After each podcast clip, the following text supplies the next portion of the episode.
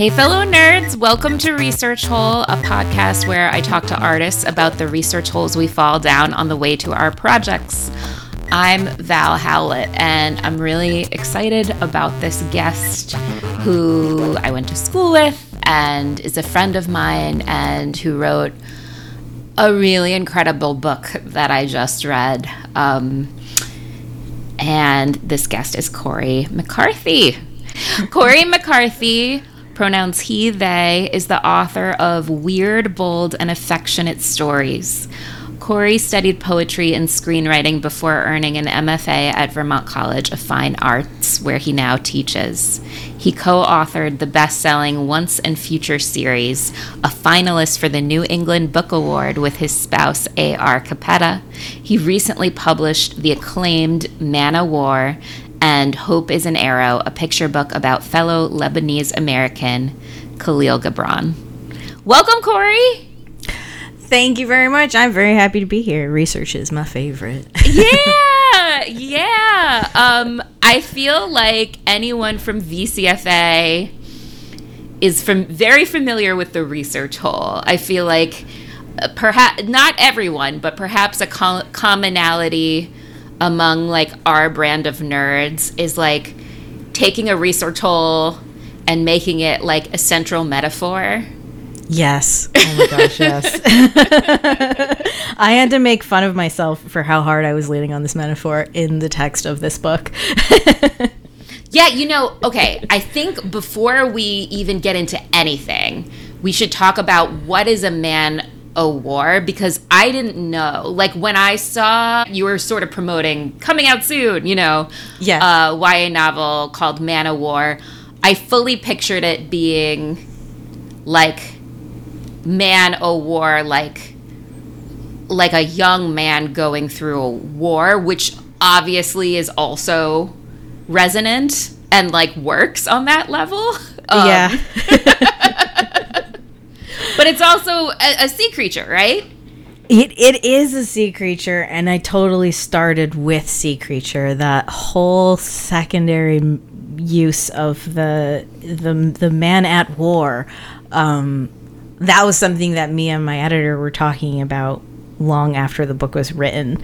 Um, but it started with Man o' War. It started with me um, taking a walk on the beach with my Jiddu 10 years ago and walking past uh, a man o' war that had washed up, and I didn't know what it was, so I called it a jellyfish. That's what everyone does. Mm-hmm. And uh, my my Jiddu, my grandfather, was like, "No, it's a man o' war. They're way more complicated than jellyfish." And then I started looking them up, and the truth is that I wrote man o' war into two different manuscripts that died before it became actually the centerpiece of its own book. So. I kept trying to write about man-o'-wars and I kept learning more about them but I didn't have the novel for it yet. So I would just move this this sea creature from from manuscript to manuscript.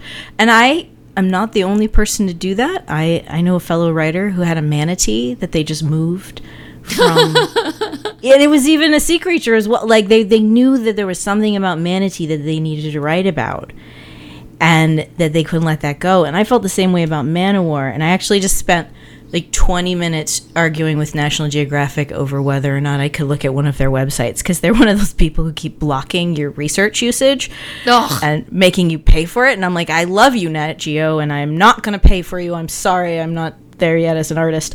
Um, someday soon. But they had a line, and I, I'm glad I had enough time to pull it up because this was the book before there was a book. Um, just this first line from this Nat Geo article online. Anyone unfamiliar with the biology of the venomous Portuguese man of war would likely mistake it for a jellyfish. Not only is it not a jellyfish, it's not even an it, but a they. And uh. that was this that was a book before I ever wrote it. That was a book 5 years ago in my head and I couldn't find the story for it. Um, I saw that sentence and was like, "This is me." Right. Um, and then I had to unpack that a lot um, for myself, and that was interesting. The funny thing about Man o' War is Man o' War is a nickname for these creatures. They're a colony of organisms. They're four different organisms that only exist symbiotically, and that's why they're they're they. And um, they're called blue bottles. That's their name. They're blue bottles. Everyone ha- calls them man-o-wars because it's a scarier name and they're venomous. And a man-o-war is just a type of Spanish sailing vessel that was infamous for destroying things in the 1700s. Oh, shit. So these sea creatures are named after the ship that like if you saw it it was going to destroy you and honestly if you're swimming in the ocean and you run into a man-o-war you're also in a lot of trouble um, so but that's the funniest thing is that I mean I ended up working all the way to the end of this novel before telling people like you know they're called blue bottles right? That's not even their name. Um it's But just blue bottle totally doesn't work. Like it sounds it like doesn't flower. no that's the that's what I call myself now. I'm a recovering man of war. I'm a blue bottle. So it works that way. I'm a blue bottle at peace now. Um Beautiful. It's the other side of the man of war oh my god, I have so many different questions. Like like do the ships exist symbiotically or no? It's just about the it's just about the the carnage. It's just that these ships, when they have their full sail, so if you look at a man o' war, unlike jellyfish, man o' war have a large part of their body that is on top of the surface, mm-hmm. And that just that part that you can see, it actually resembles one of those ships, like the way the sails all go back. Um, yeah, so they actually look alike. They do. I'm not. They're not wrong. They do look alike. Cool. yeah. So just, just they just got. I got obsessed. You know. yeah, and and tell us a couple things about the man of war. Like how how do they exist symbiotically? So the funny part for me that I kept writing towards, so I would learn new things about Man of War, like that they're a symbiotic colony. They use they them pronouns. I was starting to, you know, they're they're they're venomous, not poisonous, and there's a difference. And I just go look it up. It's important to know. Um, just as a human. Venomous, not poison. Oh God, everything is resonant. Oh my God. I know, right? Um, and everything that I, and then the one thing that killed me is that, so I was writing this book. This book is dead. Um, it was called This Universe Inside, and it was a fun manuscript that I was working on. I was working on uh, some grief of uh, a grandmother who I had who um, was a, a hoarder, and I would go and stay with her. And so I wrote this book about what it would have been like to empty her house because we all had to do that when we lost her. Um, and I was writing this book about it, and for some reason, Man o' War needed to be in this book too because that's the stage I was at where you just keep like the manatee just kept showing up, Uh-huh. and I so I this character was from Pennsylvania, and I was like, well, that's okay. I'll make him go to an aquarium to see a Man o' War, and then I looked it up. Man o' War can't live in aquariums. But that doesn't stop scientists from dunking them in tanks and watching them die over and over again. That is where we're at with man of war. They are so prevalent as a creature that no one cares when they're murdered. Um, and I uh, vibed with that a little too fucking hard. And, um, you know, because they need tides. They can't exist in a tank. And, and no amount of scientific research and studying of the lunar gravitational pull on the oceans can mimic what the tide does to these creatures. And so, again, the metaphor hit too hard, too close, and it was and and and then I started thinking about growing up in a town with SeaWorld, and that's where the book came from. Did you It grow would- up in in a town with an aquarium? I did. I grew up two miles down the street from SeaWorld of Ohio. What? Um, almost all of the stuff in this book is based in truth. Um, I I wondered. did. I, did mean- change SeaWorld to Sea Planet because I don't want to get sued, and also because I wasn't actually trying to replicate how they are in existence. I was literally exploiting them the way they exploit animals. right. yeah. felt felt wonderful to be honest um and that SeaWorld did close while I was young and there and like some of the really random parts of the book like a River's brother working at Sea Planet after it closes and just being a nighttime security guard to keep drunken teenagers out that is literally what my brother did after SeaWorld closed um and so I got to use so much of my life. My re- my a lot of the research in this book was just my life. Yeah, I there was a particular thing in the book that I was like, this is too weird to not have come from truth. Uh, and and it was the the diving mermaids. Yes, I can't tell you how many people have asked me if I made that up, and I was like, you can Google it. Sea Planet still puts humans in tanks in little tiny suits. They now put males and females. They used to only do females. Um, people really think I made that up. Yeah. I was like, no, see- it's too weird. Like, like I, I, I'm not saying you can't dream up weird shit. If I were an author trying to imagine, trying to dream up how a person, a young person's body could be exploited by having them wear like a little bikini for an audience, I wouldn't have them diving for pearls. I'd have them like dress up as a mermaid or something. which they do at the Renaissance Fair every year. not not the one I go to, but I did go see quote unquote mermaids at the Renaissance Fair in Michigan. And guess what? What you described is exactly what Totally they put on show. And also, you know, I know that there is a community because I see them on like Instagram or whatever of like people who love dressing up as mermaids and that is like their bliss and like God bless them. Yes. Um, oh yeah. Oh, and I've totally I'm going to tell you, I've totally swam with one of those tails. That it's like a basically a bathing suit, but you slide it all the way over your legs so your legs become a mermaid tail, and I have swam in one of those and it's really fun. Just going Is it that. really hard? It looks like it would be fucking hard.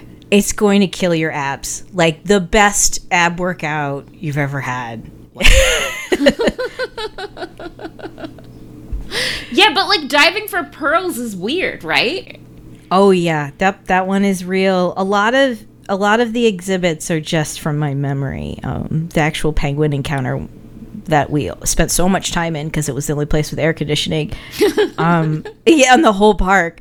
Uh, you know, like that. It was called the penguin encounter, and like so much of my youth was just spent. When you live in a town with SeaWorld, you go there for you. You have a community pass. You go there for ten minutes to um, run through the water park, or you know, you know, it's like it was such a everyday part of our lives.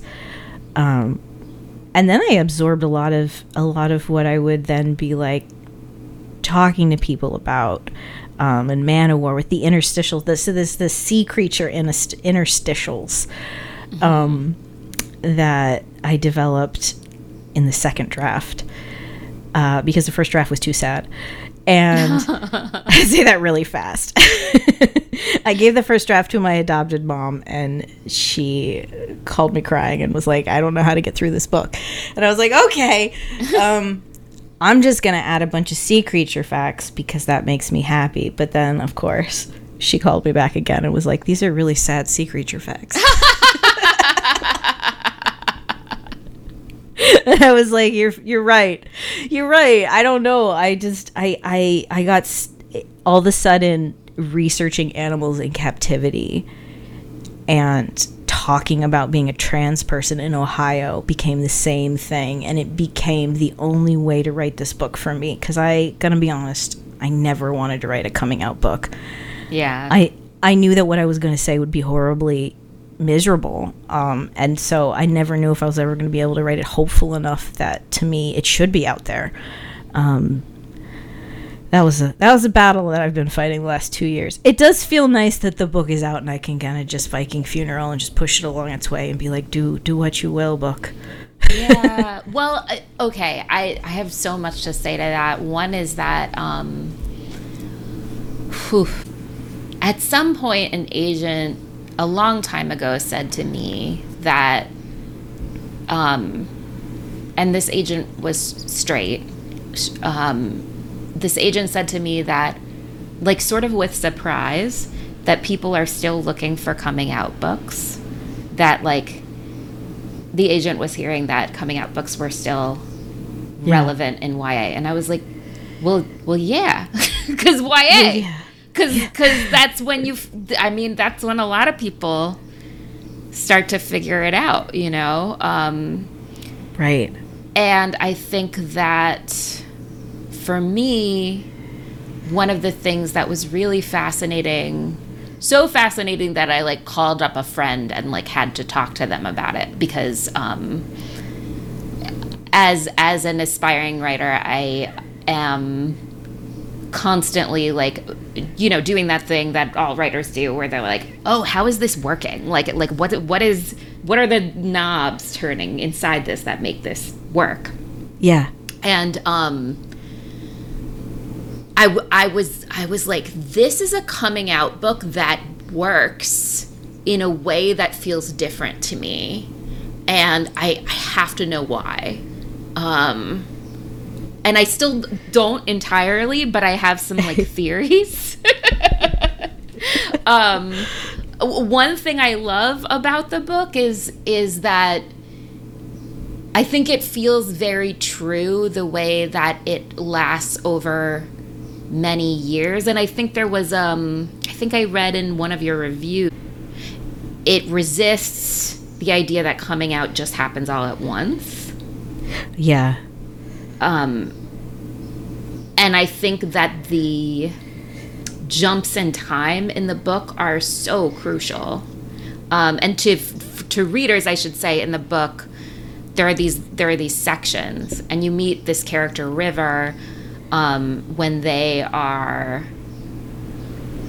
river uses they right? I can't remember. River uses they. He is not incorrect for River either, but I gen- generally I use they them. Uh, at the, the the very last page, River uses he. So I feel like, okay okay like me, River is a, a they he or a he they. Um, gotcha okay uh, yeah. No, you you got it.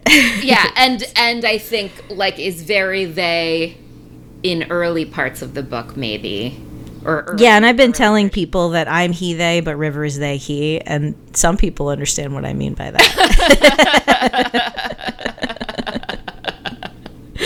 I so did have fucking to. real it's, it's so real.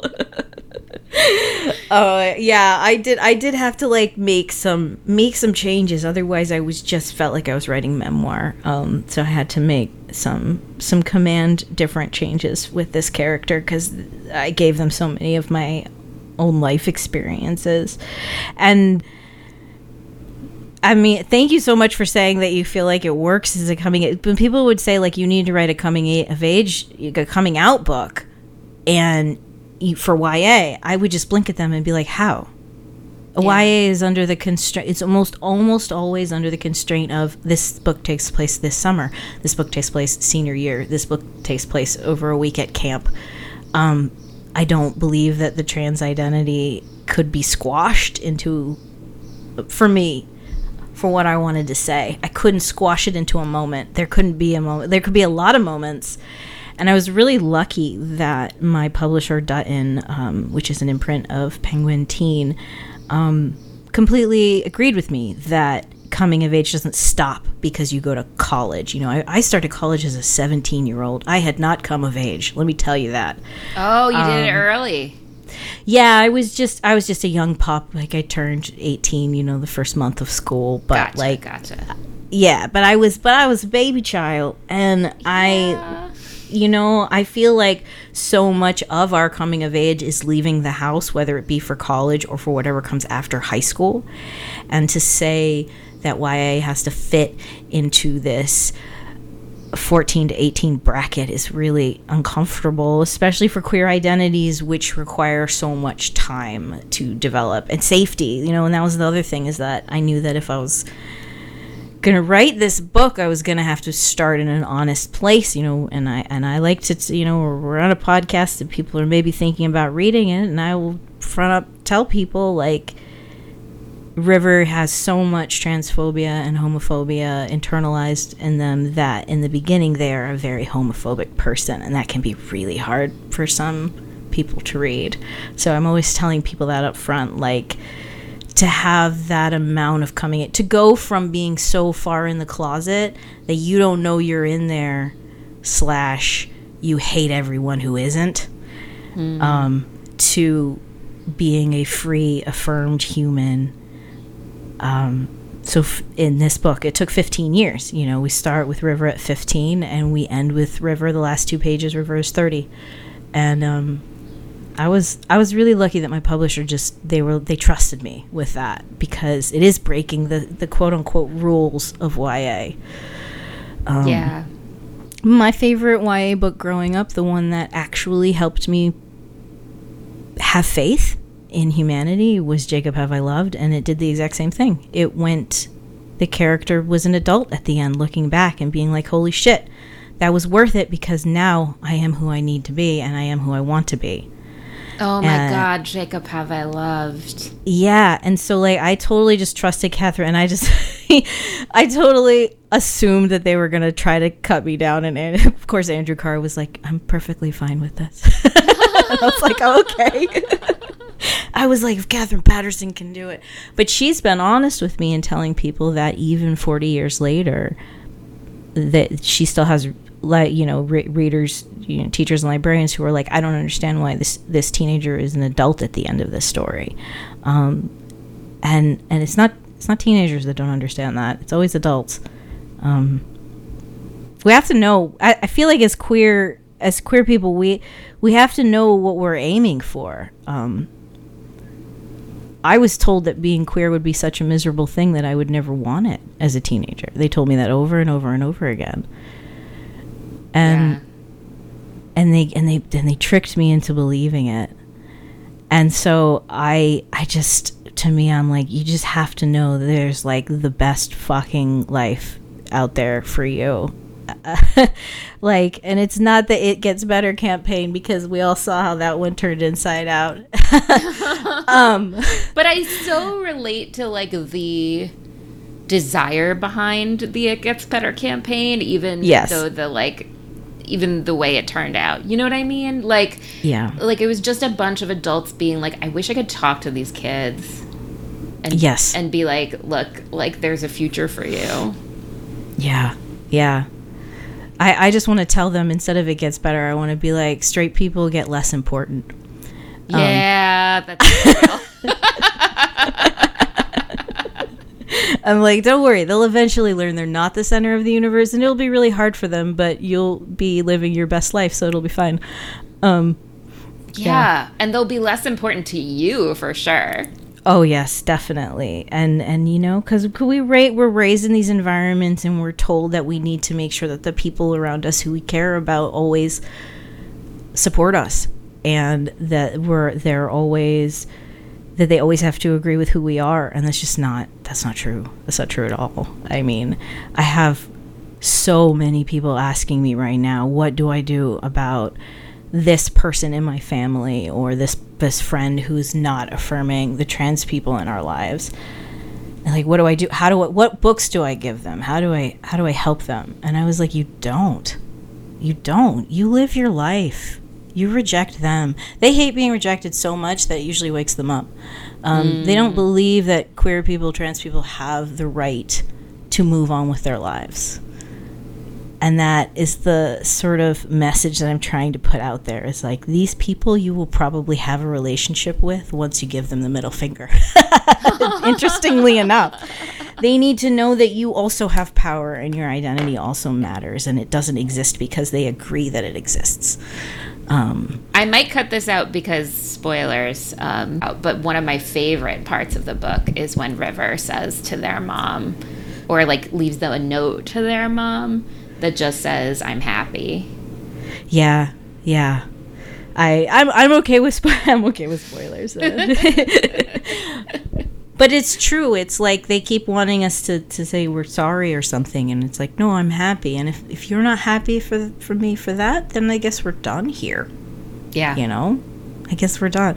And the people in my life who and i'm going to be honest if you've read Man o' War you know that i have a lot of people in my life who don't want me to be this way and they want me to know that they don't want me to be this way and simply by turning it back around and saying well i feel the same way about you it's very interesting i mean people want to know if the TERFs find me the TERFs are really bored they always find you they just they're so sad i don't they don't even bother me i just feel sad like they're so miserable they sound like me at the beginning of man of war um, yeah. Aw. Yep. Yep, they do. They do. And again, if they know that you feel sorry for them, they get even angrier. And I don't know, that feels good sometimes.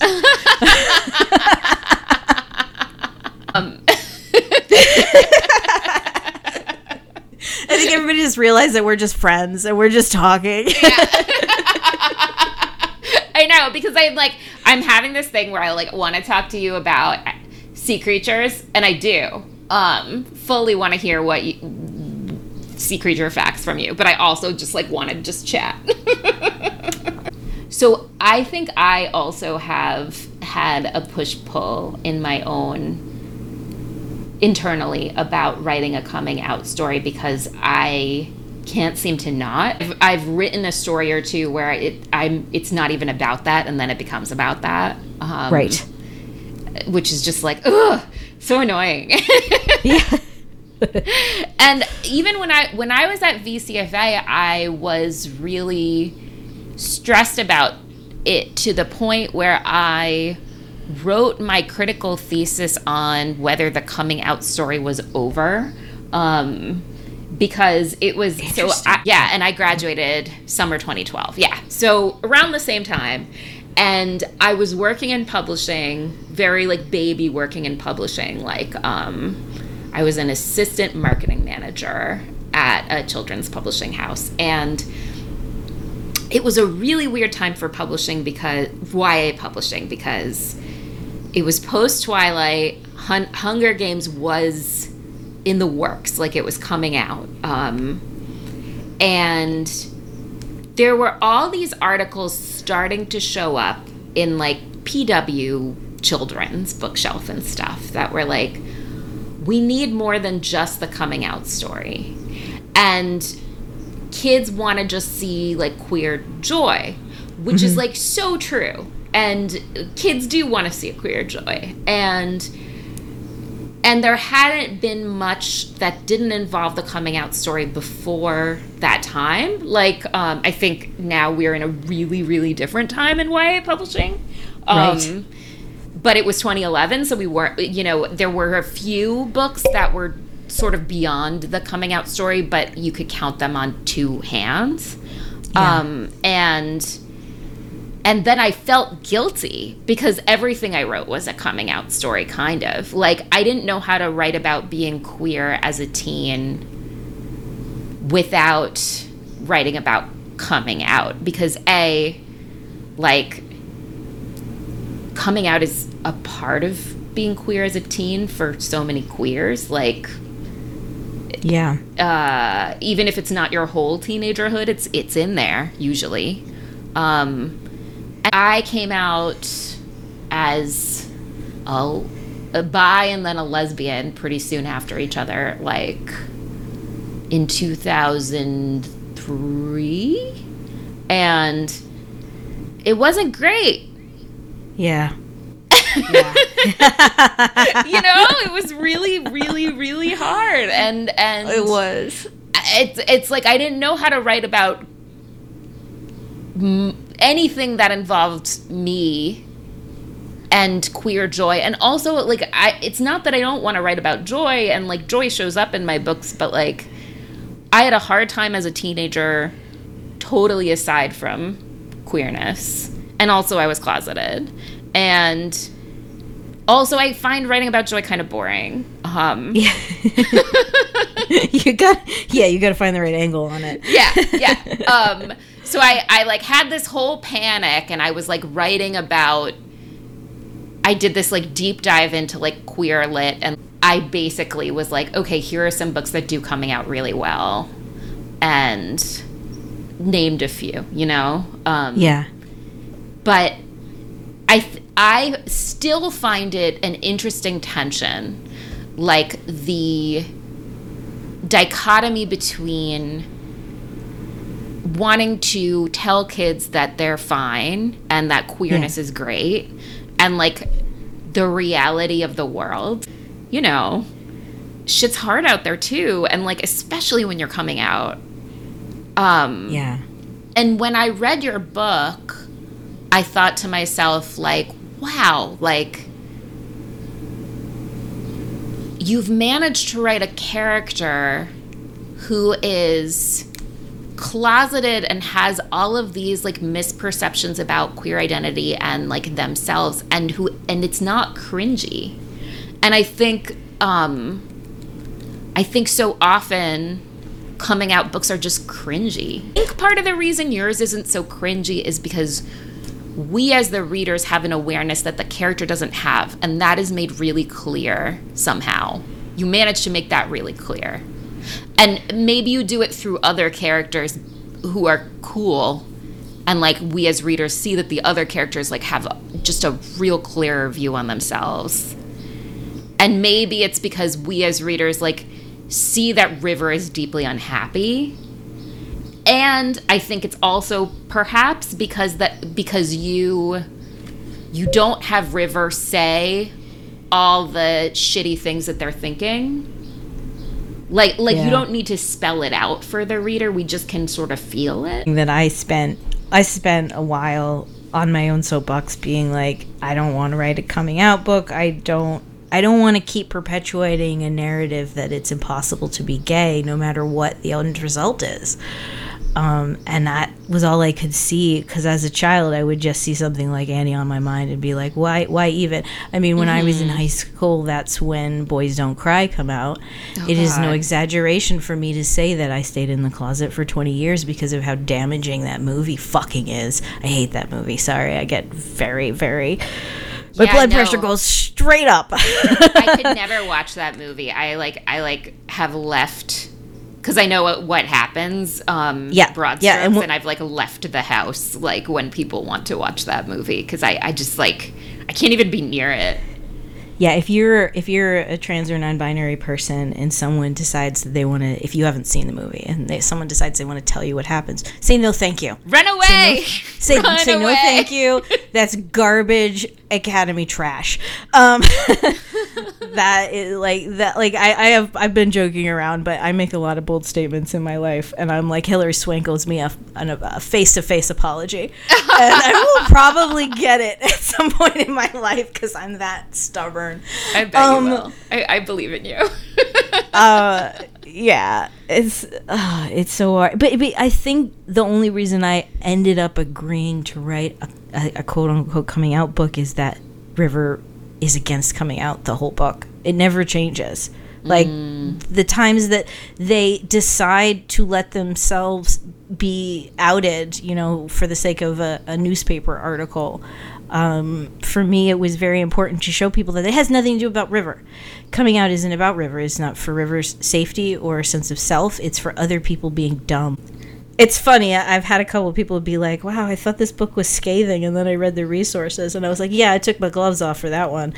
Um, you know of just like these problems that we are uh, adding it giving to kids we are giving them to them. There's nothing at risk about an affirmed queer kid. Nothing not a single thing. Um, and i was really old when i learned that i thought that there was something inherently damaged about queer kids because i that's what i was told over and over and over again. Yeah. and that's why they were at risk. And they're at risk because they're fucking abused by society. Yeah. and then society turns around and says you're at risk because your identity is faulty. Um, and i have no patience for that. So when i found that sort of undercurrent of maybe i'll just write a character who is as angry as i am about this path we keep putting kids on. And now i'm seeing people come out without coming out which i i love i love it you know? Like you don't come out you arrive as yourself and if they're wrong then they're being rude and wrong. Like you know i um i'm starting to see this in tv shows too where a character just shows up and is like i am fucking here and i am trans deal with it. And then you just keep moving.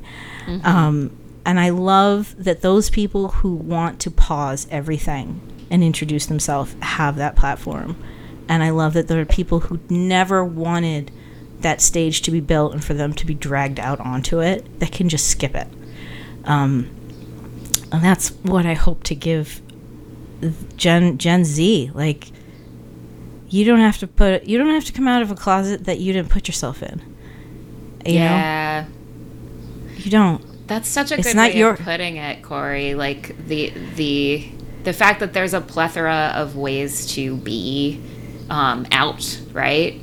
yeah And that like some people want to let you know, and like some people don't fucking need to. Yeah, yeah, and then the um, so people, some people enjoy this, and some people will be irate, irate by it. And oh, you know, I, I did know it would piss some people off, but I do have a word for um, what has previously been called straits, but the Allosis Allocishetesaurus rex, uh, which we call in Man o' War the dinosaur, The dinosaurs. ancient the the ancient art of the dinosaur. So I would love for people to come out as dinosaurs and be like, "Hi, I would like to just come out and share every to with everyone that unfortunately the way I was raised, I assume that everyone is also a dinosaur." Until they tell me otherwise. And I'm very sorry that I was raised that way, and I'm going to try to be better now. Um, I won't stop until the dinosaurs are coming out as dinosaurs. Um, and and for people who haven't read the book yet, um, it's so good. Like in Man o' War, River and their partner Indy start um, referring to straights who are. Would you say it's specifically straights who are very entrenched in their views, right? Like sort of. yeah, it's people. It It's definitely muggles. It's kind of like muggles. It is. It's the allocis het centered world. Like every baby born is allocis het unless otherwise noted. That is a dinosaur right there. like whoever told you you were getting like in the order form for your child? Like who the fuck knows who they are? They're gonna tell you. and talk about resonant like playing with metaphors and resonant metaphors because in your book like river and their community are sea creatures and the very opposite is dinosaurs and dinosaurs are also extinct they're fucking Yes. extinct and and it just it just they're they're of the old world and it just it works on so many levels I know. I I that was something that was uh, an ongoing joke that we would use to talk about the talk about the outside community when we were having in community spaces. Like um, my my spouse and I created um, uh, a retreat for aspiring um, LGBTQ IAP plus writers. Um, and we did that for three years in a row and it was wonderful we get in this group of this room of 20 people and we would only be talking we're all in community talking about our needs our struggles and we needed a word for the straights and no one likes the word straight um because it's not it doesn't really encompass what we're talking about um, Right.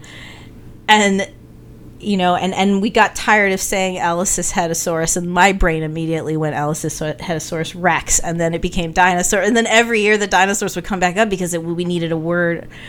And there was a line in Man o' War that I was proud of that was like, it was nice to have a word for them since they so pointedly had a word for us. yeah um, Yeah, because every single any any of the people who've been honest with me that it made them uncomfortable, I was like, oh, why don't you apply that to other communities then? A few people like write something on Instagram and tag me, and I'm like, oh, the dinosaurs.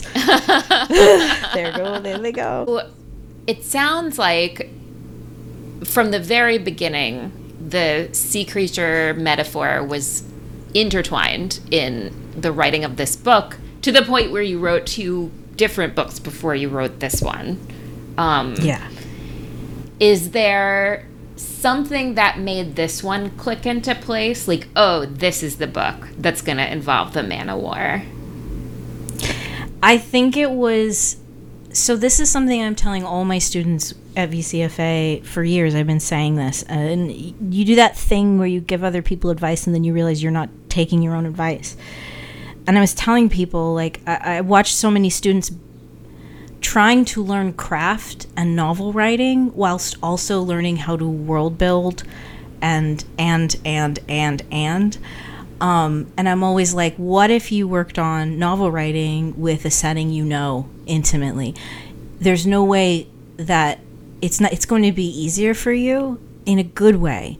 It's going to make it easier for you to write. So I knew I wanted to write about Manowar, and then all of a sudden I was like, read that fact about them not existing in captivity in aquariums, and yet aquariums keep keep trying to keep one alive. Like that's the game, the game show. Will this one stay alive more than two weeks? Let's find out.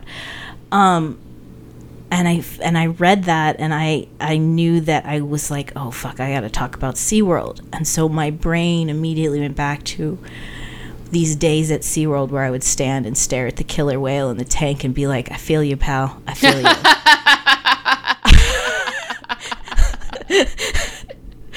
and that and then and then I was like, there it is, there it is, a book about SeaWorld and Manowar and whatever, and it doesn't have to be any more personal. Holy shit, I was a swimmer and I felt like a sea creature in a tank in those lanes in those fucking um, women's suits that um, I still have nightmares about, and I that's where the whole story came together and but it was those pieces from my life. I was a competitive swimmer for 10 years. I did walk away because I couldn't do the gendered sport anymore. Um, and yeah, use what you've got in your life. Man o' War was super super easy to write setting wise, character wise, love story wise. Just wrote my own love story. Um, you know, I uh, Gus uh, August, my my spouse. Um, some the readers have picked up on the fact that I call them Gus, and it's really cute now. um, uh, Gus asked me what it would be like if we met in high school, and they came from an affirmed queer family background and I did not. And so I said very very sarcastically, it would be just like Harry, when Harry met Sally um, but at SeaWorld. and and then I started writing it, and I was like imagining the very cool, queer, angry person that Gus was, and the very homophobic, scared, um, you know, uh, closeted human that I was. And I started writing them in the same scene, and it was easier because I was drawing on what I knew from both of us, and I was drawing on SeaWorld and my experiences as a competitive swimmer all that research was inside of me, you know? Um, and it made it really, really easy to write the very not easy parts of this book. And I won't even pretend like the personal stuff I put in here was easy. Um, but you know about that.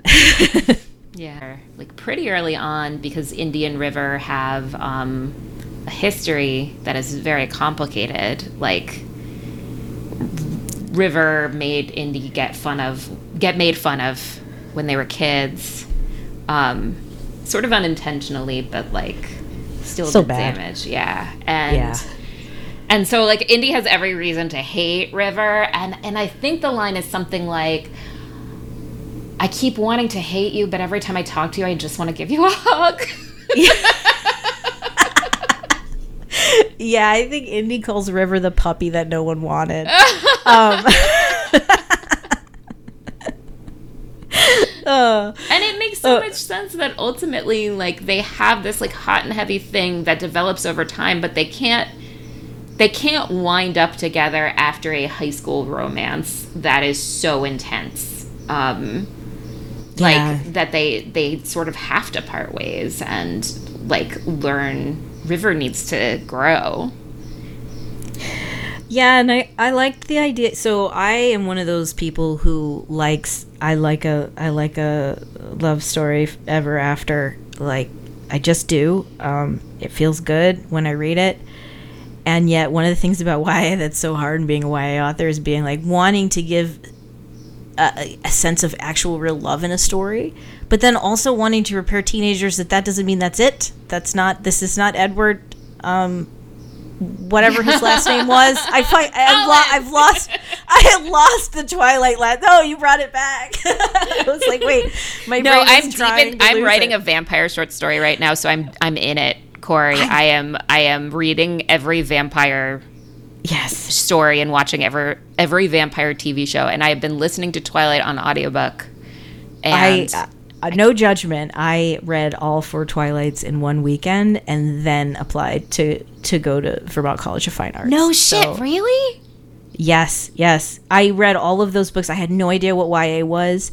I was writing a book, and someone said to me, "This is YA," and um, and I worked in a bookstore as a teenager, but there wasn't a YA section. Like I'm trying to tell people, like you could grow up in the '90s and not know what YA is. Totally. I Um, mean, I think a lot of adults still don't. Yes, that's true. Or they think it's a like a subset of children's publishing. They don't understand that it's a whole different beast. Um, yeah, they, they industry. call everything for kids age like seven and up YA. Yeah, yeah. I had no idea what YA was, so I went into a bookstore down the street and was like YA question mark, and they were like Twilight, and I was like okay, and I and I read all four books, and I put them down, and I looked. I was I was I was married to to a dude at the time, and I looked at him, and I was like, yeah, I can do this. Yeah, I I have I couldn't finish the audiobook, but that makes sense to me like because it's it's really rough on audio. Um Yeah. like you need to zip through them, I think. Um Yeah. but but listening to the audio because she's not a good writer on the prose level at all, Stephenie Meyer, but she is really good at creating like a smoldering BDSM scenario. Um Yeah. And that that's what carries people i think is like the like i love you so much but i can't be with you but i want to destroy you but i can't i can't. And, but i need to be near you all the time. And like that's hot um. Perfect for vampires. So I mean, that's what what I always came to vampires for was that sense of you know they understand that. i date someone who is in grad school for fiction but not ya and um is our age, or my age rather, I'm 37, and is in grad school with a lot of people who are, because like the sort of traditional, you live there residential MFA programs, it, they tend Yep. to run young. Um, and so a lot of their friends in the program are in their like mid 20s.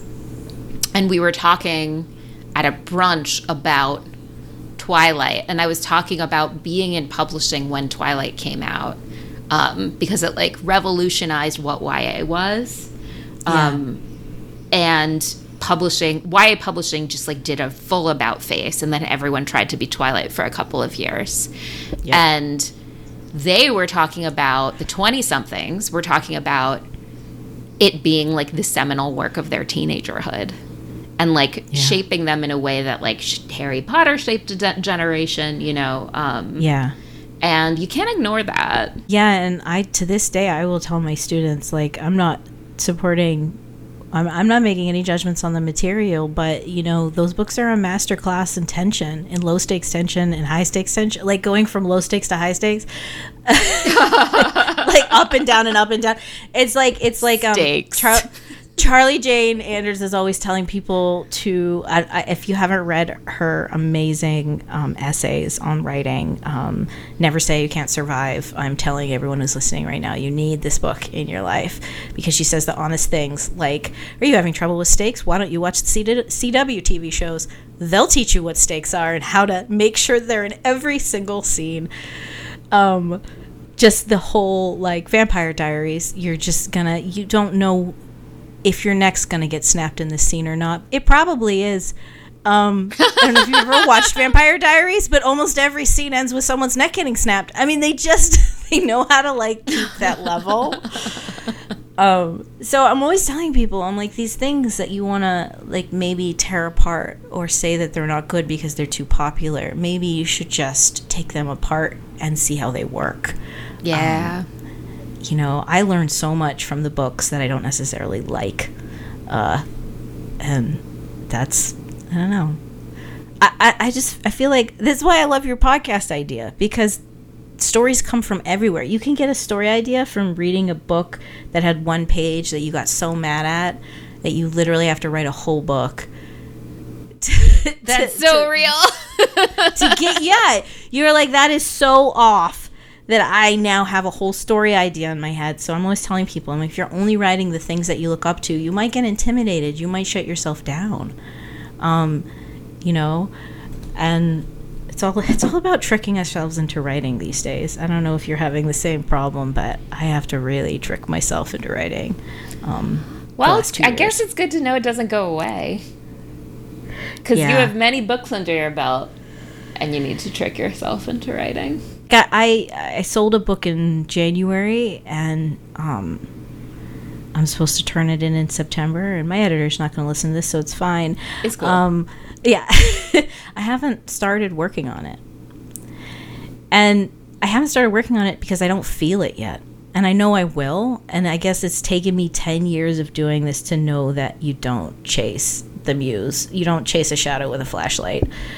Um, and yeah, it's, it's, uh, Man o' War I wanted to write for about five or six years, and I kept putting pieces of it in other books. But when it was actually ready, I wrote the whole thing in five weeks. And Damn, you know, five weeks. five weeks, but then I was very sick afterwards. so like, won't say it was a healthy five weeks. Um, but you know, but when it's ready, it pours out of you. So I'm I'm trying to get better at realizing that I'm writing books in the back of my mind, even if there's no word count, um, for months at a time. Uh, should it's a- listen to this. I, every everyone who writes should should hear just replay what Cory just said. it's just so hard. It's so hard to be patient with your own creativity. Um, but that's yeah, that's it. So now, so now I'm like, now my new thing is lying around the house, just telling my well that it's filling. oh my god, I needed to hear that. I have really struggled to write this year and it's bad because I have taken time. I left my job. Um, I'm freelancing now so that I could have more time to write and uh, I have some extenuating circumstances like my life is falling apart in other ways, but like uh, still doesn't feel great. Doesn't feel great. Um, yeah, and I hope I hope I will be able to soon. you will. You're you're like I'm trying. This is how I try to trick myself. Like I'm already doing it. Like I'm already doing it. I'm making myself think about my story. I'm taking long walks. Yeah. I'm I have written the book incorrectly like six times in my head already, which is good because that means I didn't do it on paper. Um, like at this point now, I'm like, well, you just wrote the t- first two pages of the book that that's not going to be the book, so like reverse engineering.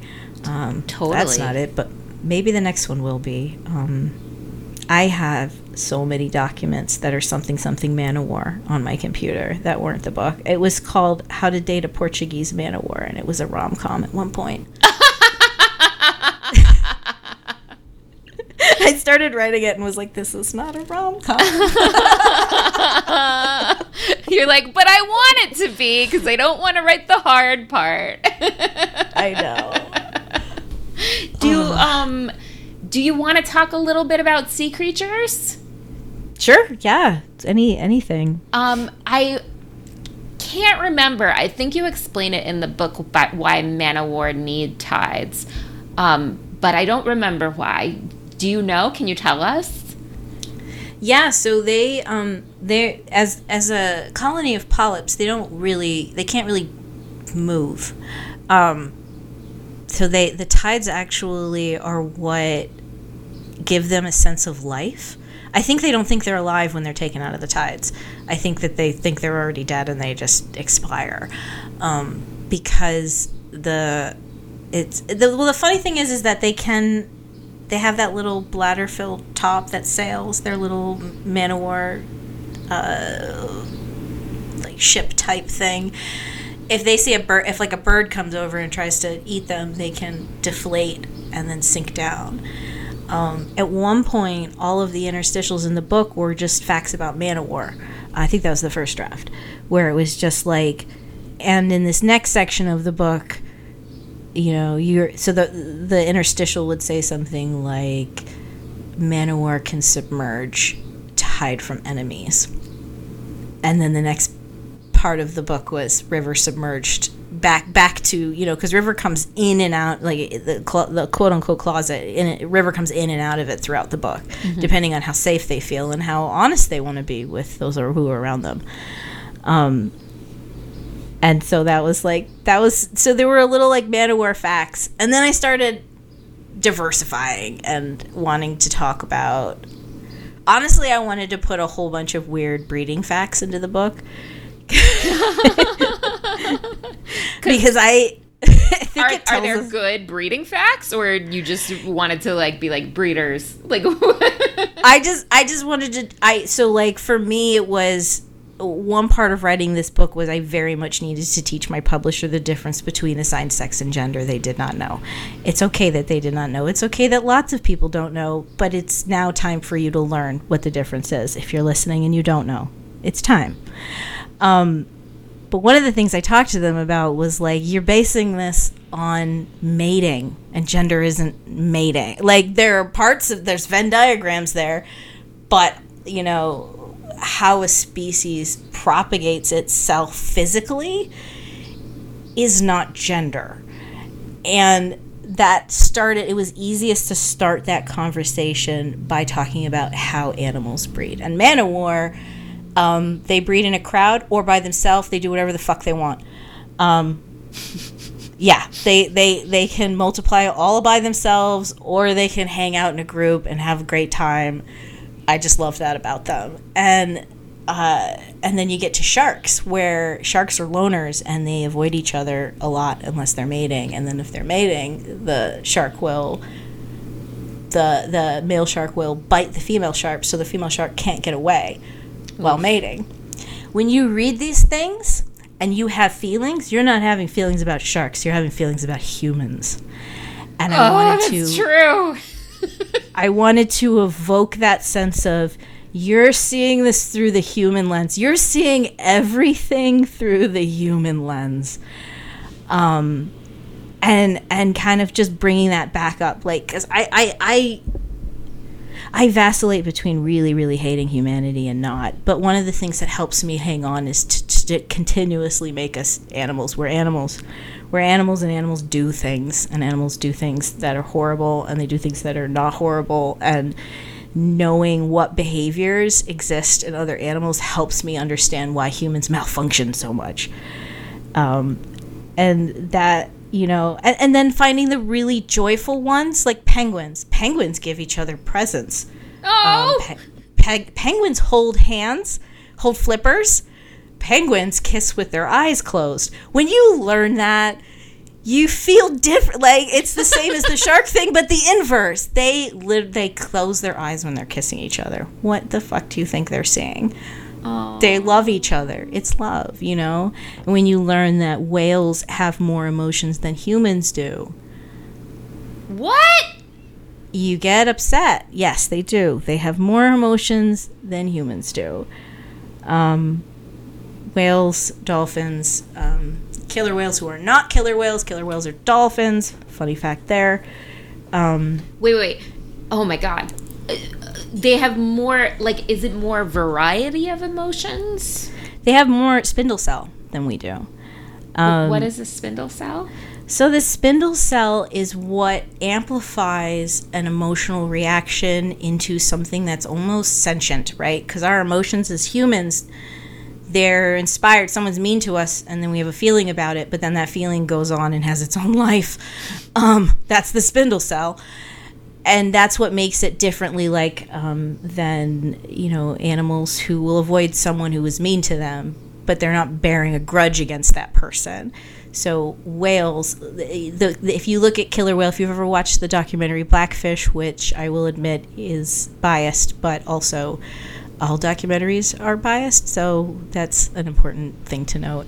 Um, that that that documentary is very very anti SeaWorld, and if you're surprised by that when you go in, I, I don't know how to help. Um, I don't know how to help. Like I've I've had well, I, I say that as someone who grew up in a town with SeaWorld and still has peers who are attached to positive memories from that place. Um, and I respect their positive memories, but also captivity is inhumane, especially per, for profit captivity. Um, uh, you know, where we basically turn refugees into circus acts. Uh, it's it's a very like I don't know. That's where the seek facts came in. I have to tell you that like I don't. I would have lost energy for this project if it didn't. If River wasn't obsessed with marine life, as as obsessed as I am, and mm-hmm. then that helped me write it because, you know, I don't know. The sea creatures like this looks like they were cheering me on. and I've Oh. never vibed. I've never vibed with the closet metaphor, but the but it, but but it felt like being in a tank against your will, you know. Because the closet metaphor is always like, "Oh, it's fine. You're in the room with us. There might even be some air for you." Um, But I, it's not what it felt like. It felt like I was in a tank and someone was tapping on the glass and wanting me to act a certain way. And I was in there going, I don't swim like a fucking barracuda. I'm a fucking octopus. You know? the way we get put into these tanks with these labels on them. Um, I was thinking Yeah. before I came, before we uh, recorded, about parrotfish. Have you ever read Parrotfish? I don't think so, no. So, another paper I wrote while I was at VCFA was about trans novels, but it was 2011. Um, Yeah. so there were four, and I wrote about all four. Um, and one of them was Parrotfish by Ellen. Yeah, Ellen Wittlinger. Um, it's not my favorite, but it was significant at the time for being like a story about a trans boy that wasn't devastating. Like, um, one of the books that had come out around that same time was Luna.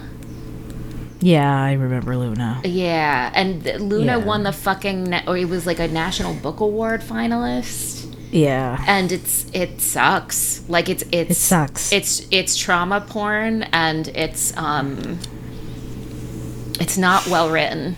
And No. no. Everything went wrong with that one. Yeah. Um, Um, yeah. I hate I hate to badmouth the book, but what's her name isn't listening to this anyway, so it's fine. Um, and you know she's written better books uh, that I like. Yeah. So it's fine. Um, but but Parrotfish came out at the same time, and it was like very. It was about a trans boy who like is is coming out and learning to be a sort of like identify as a dude in school after identifying as female and like the subplot is that his family o- owns the christmas house in the town um, Yeah.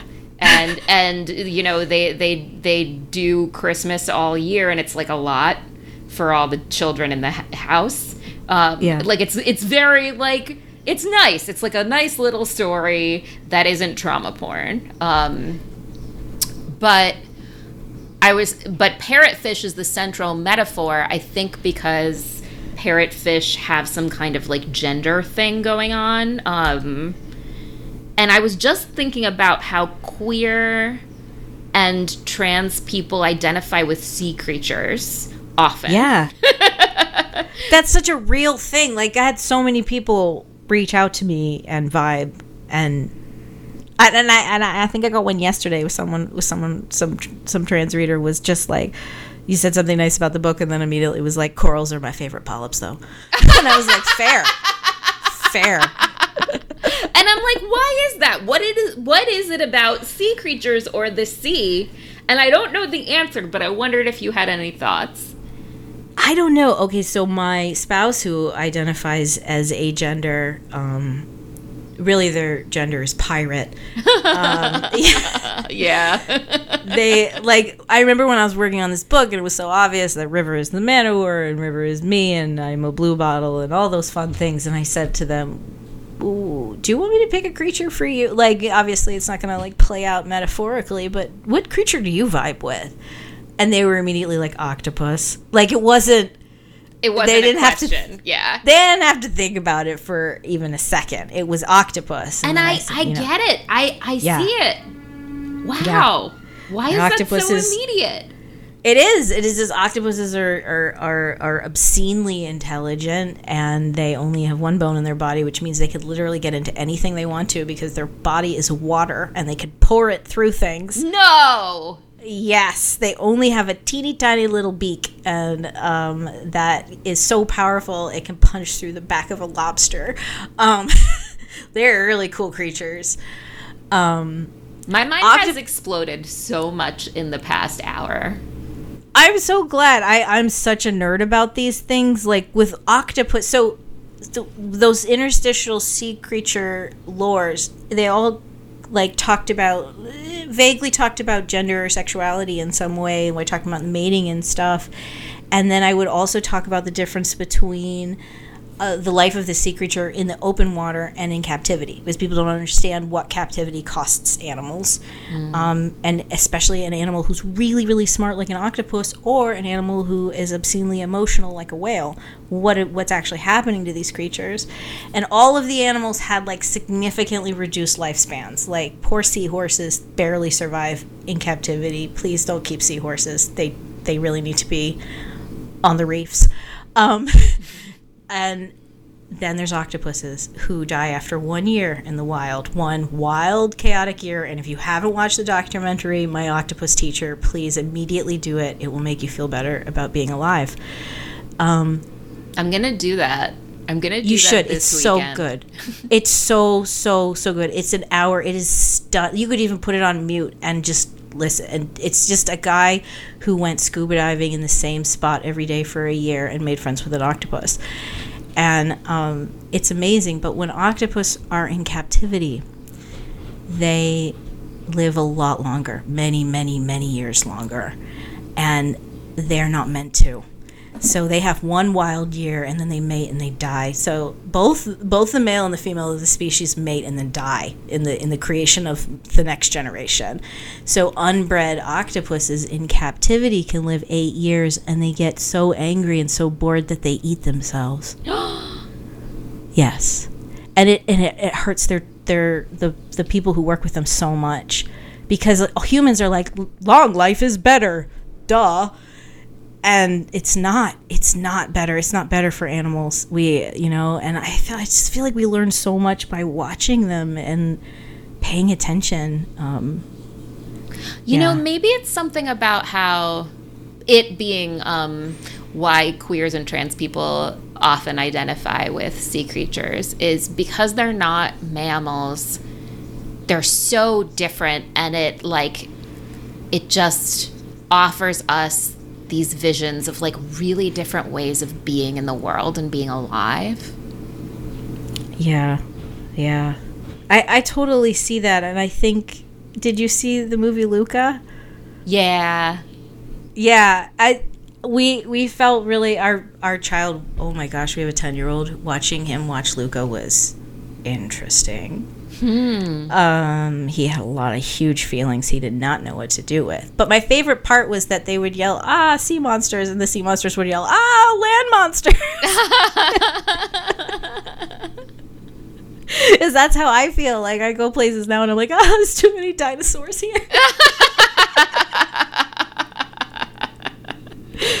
That's so Um, real. But I do I do think we think of each other as different kinds of humans. And and there's nothing wrong with that you know? We could celebrate that. Um yeah I will I really wish I really wish difference was the coolest thing on this planet. The, you mean that it was celebrated as the coolest thing? yeah like that was the coolest way was to be yourself in your own way whatever that means. Um and I don't know. I suppose that's my hope. I always give myself little messages when I'm doing like a podcast or an interview, and I wrote on this one, be positive. So I think I was positive. You did great.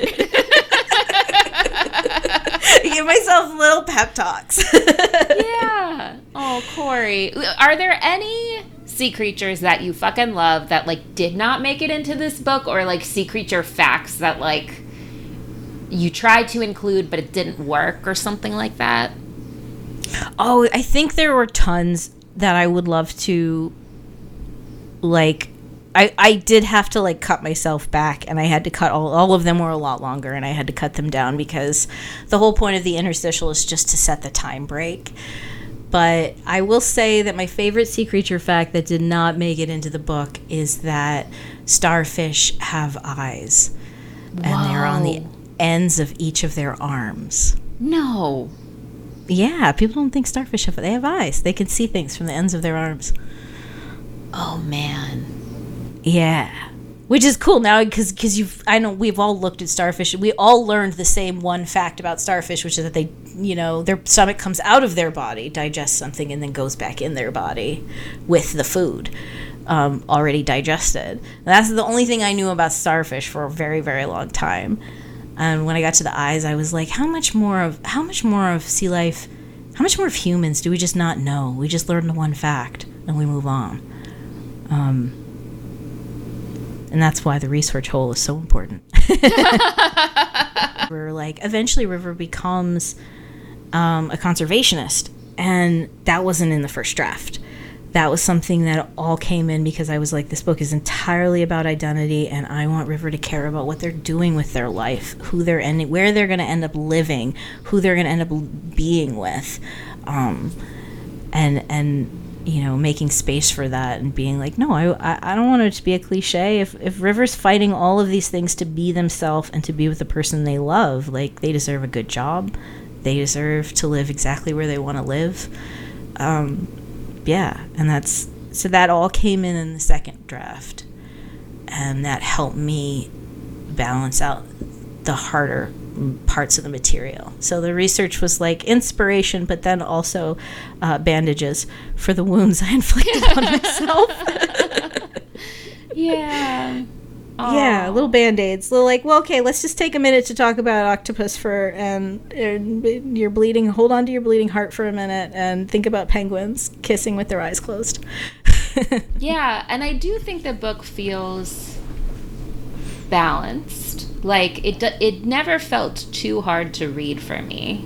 Um, that's great to hear. I'm like I'm like sensitive like that. Like there, there's some stuff that's like close that I can't even do. Um, but yeah, this and I think I think it is a testament to the fact that you write character really well and like I really wanted to know not only did I want to know what happened to the characters, but I also just really enjoyed being around them. Like they were funny. Good. Thank you. I I worked so hard. I kept yelling at my editor over and over, only yelling because I was yelling at myself, but he had to listen because that's the editor's job. um, which is just like it has to be approachable for queer folks, for trans folks. There are so many trans books put out in publishing by now, even ones by trans people who are very good books, and I can't read them because they hurt me, because they trigger things that I have moved on from uh, mental health wise and can't go back to. And so, like, every single chapter of this book, I was like, this is going to be painful, but there's got to be a love story or humor or hope or random sea creatures being weird. Like there has to be something. I just want the re- I want the reader to know that I'm not going to hurt them on purpose. Like I'm not it's I'm not going to hurt them without a reason that is hopeful in the ult in the ultimate game. Um the ultimate game of the narrative. Yeah. And yeah. I think too like readers are rooting for River, but also River does a lot of stupid shit um, oh God, yes. And that's good. Like like you don't want to write a saintly martyr kind of character. Like like River's kind of like a headstrong idiot, and like we all love a yep. headstrong idiot, and like that creates distance too. When River does things that are like very satisfying, but also like not very smart. Like like when they beat yep. up the, the that other character. Um, and then they lost their job. Um, yeah. Like it was so satisfying to watch River beat up that character, and like, but you're like, oh, River. yeah, you're like, damn it, River, you just like I I wanted you to do that, but also why? Yeah, um, and I think that that kind of feeling about a character prevents it from being so hard. Yeah, yeah, I, I have to. River, you know that whole like, make sure you're not protecting your character too much. Um, yeah, I never had hard. a problem with River. River was always like, "Hang on a second, I'm gonna shoot myself in the foot." And I'm like, "Could you just? I need you to walk across the street before you do that." Um, I don't know why I got so much joy lampooning my more immature self, but it was very cathartic. I mean, I took this book with me to therapy, you know, like I wrote this stuff. This stuff's inside me. Like, what does that mean? And my therapist is like, I think you I think it means you got it out. Um, so I think our readers by now know where they can get a book. Um, but where can they learn more about you? Where can they follow you? All that kind of stuff. So right now I'm really only available on Instagram. Um, I have been hi. I uh, social media is a is a tricky place uh, for people like us, and Instagram seems to afford the most protection. Um, I don't know why or how that is. Uh, so I if you want to follow me, that, by the way, I don't think every author hot take. I don't think every author needs to be on every social media platform. Uh, yeah, I just committed just to this one, and I left Twitter over a year and a half ago, and I um, uh, my hair is not turning gray exponentially anymore. I think Twitter goes straight to the hairline. Um, but uh, if you're bold enough to fight that fight, good for you. Um, my website's pretty up to date. Me and my spouse share a website because uh, they expensive, and uh, so if you want to find out about us and the books that we're writing, um, they're all very queer. It's onceandfuturestories.com. Uh, that's probably the best the best way to come. And um, on my Instagram page, there's a link tree, and so if you wanted a signed copy of Man o' War or a signed copy of any of my books, that link tree will get you to Bear Pond. Um, which is my local indie bookstore, and they are wonderful. And anything you want me to sign, I just pop down and sign it, and then it comes to you. Um, if you're in North America, I should add. That's so nice. And also, yeah, can attest because I got Man o' War from Bear Pond and I live in Philly.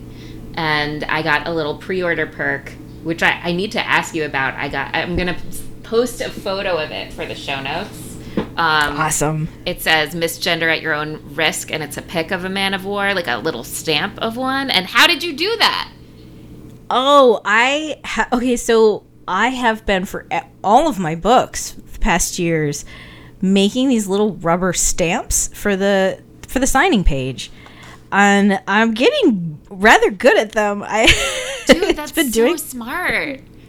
it's I feel like it's a really fun thing to do that feels like marketing, but it doesn't feel like it's it's bad work. It's good work. I'm always trying to tell people I'm like there is a lot there's a lot of publicity and marketing that goes with being an author that we honestly don't talk that much about. But you have to find the things that you like doing Yes. already because because you know making yourself be available on twitter every day just because you're an author might not be the best choice for your career or yourself.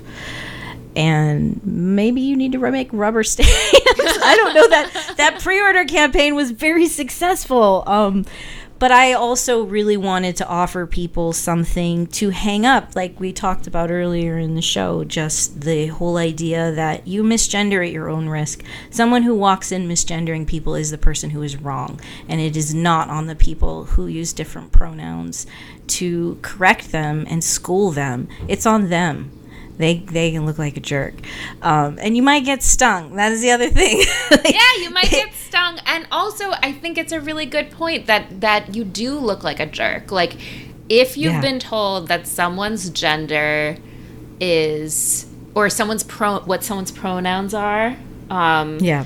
and you purposely avoid using them again and again at all times. Like, and I'm not talking about making a mistake. Like we all, Right. I do that. Um, Oh, like, we all do. I, I'll me. just I'll say it sometimes uh, like about people I love. I'll say she, and then I'll be like they. You know, like that's okay. Like, but just purposely not trying. Um, people register that. People take that in. If you're wondering if if anyone noticed, we notice. Yeah. Oh, we know. I love how they think maybe that it, that it slipped by and no one. We always hear it. Always, always. So when you act like maybe you didn't do it, you look real bad. Yeah, and like all we're asking is like for you to fucking fucking try. You know? yeah. Um, just say sorry, and then you just re-say the sentence, and that's it. And that's it. You don't make it about why you messed up. Yeah. And you don't make it about how embarrassed you are that you messed up. You don't get you lost that privilege. You just apologize and you keep moving forward and that is the most respectful way. Um and I and I and I am telling I'm telling cis people all over the place practice, please practice with your cis friends. Practice with your cis friends. Learn how to use pronouns on other people so that when you're actually meeting someone who's using a pronoun that is new to you or new to you since you've known them that they have recently changed, you've already practiced doing this. yeah, and I could see you being like, I'm never gonna do that because that feels so weird. And like, can I tell you, like, nothing feels weirder than yeah. than going through the world and constantly being called something that you're not. So like you I- you can yeah. feel a little weird first. It is it's a little bit like when people are processing the idea that I've called them a dinosaur and they don't like it. Where they take a minute and they're like, "But I want to be offended." And I'm like, "Go ahead. Just know that that means that we have the right to be offended forever." Yeah. Oh, see how that works. So everyone, you got to follow Cory. Um, you can get Man o' War at Bear Pond Books or your local um, bookstore. Bookshop.org is also great at like getting books online that are supporting indies. So go, Awesome. go find it. And should we talk about your picture book for just a sec? You have a picture book Yep. coming out too. So, yep. Speaking of research, I have it. It you know it was supposed to come out like two years ago, and then it, it there, there's been all kinds of fun things. But next Tuesday, July fifth, um, uh, which I don't know when this is airing. So by July fifth, uh, Hope is an Arrow. Um, the story of Lebanese American poet Khalil Gibran will be out, and is a picture book that is ideal for five and up. Uh, it teaches the life story of the third best-selling poet of all times. Uh, Khalil Gibran's *The Prophet* has been in print for over a hundred years, and uh, it has been uh, translated into over forty languages. It is poetry that is in support of all religions working together and all humans, acknowledging pe- people's differences, which is obviously an important theme in my work. Um, and also, you know, in Man o' War, River is Lebanese American. I am Lebanese American, and, um, and that's how I found my way to Khalil Gibran and his and his work. And um, I, I feel like we could have a whole podcast on that because that that nonfiction research is my favorite. Really? well, maybe I'll bug you again later. We could when when Hope is an Arrow is out, and we can talk about that too. Yeah, this is so. Thank you so much for having me. This has been an absolute blast. Oh my god, thank you. I loved talking to you about this. I feel lucky that I had had a reason. Um, Yeah, I was like nerd stuff. Yes. now we have a segment on our show called "Something I Learned This Week," where someone sends in a fun fact and we just react to it. So you want to do that with me? sure. This is a forwarded email from great friend of the pod, Leah Felicity Lucci. Um, the subject line is oh, and also the Basquiat thing.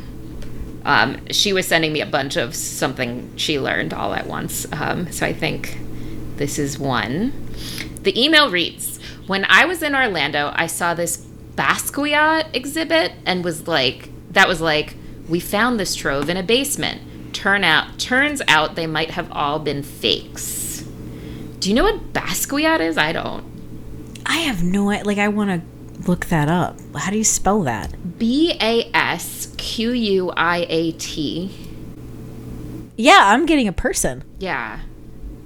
Okay, Jean Michel, maybe Basquiat Yeah. is Okay, so somebody found a bunch of uh, I don't know pronouns, but Jean Jean Jean Michael. Um, well, they're very cool. Wow, that's a bold style.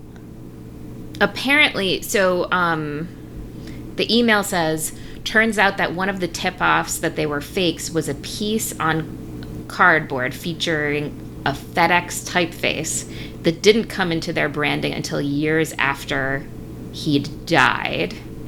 And she links me to an article that says the FBI seized 25 contested Basquiat paintings from the Orlando Museum of Art. Wow, so they made it all way all the way to a real art museum. So this oh, is a before they figured it out. You know what? I'm gonna do a little research and put it in the show notes So um, Yeah. if if about this artist, so if you want to learn more, um, Yeah, we'll let's have, let's all learn more about this. yeah, because I'm Oh, curious. What? Now I want to know more. So thank you, reader, for writing in, and we're all going to find out a lot more. Yeah, thank you. Everyone go to the show notes to check it out. And I'll also include links to Cory's Instagram and Once and Future so you can check out more about Cory's work.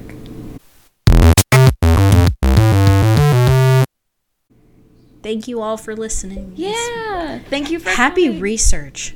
Happy research. Everyone go Hap- research something weird and and if you if you find out something cool, email me at researchholepodcast at gmail.com. And if you are putting the same random sea creature into book after book, maybe give it its own book. That's the lesson. Um, you just listened to Research Hole. I'm Val Howlett. Our music is by Joey Howlett. Our logo is by Leah Felicity Lucci. You can follow me on Instagram at Val Howlett, val.howlett, or subscribe to patreon.com backslash Val Howlett. One word to get more goodies like interview clips, bonus materials, and more. Goodbye. Bye.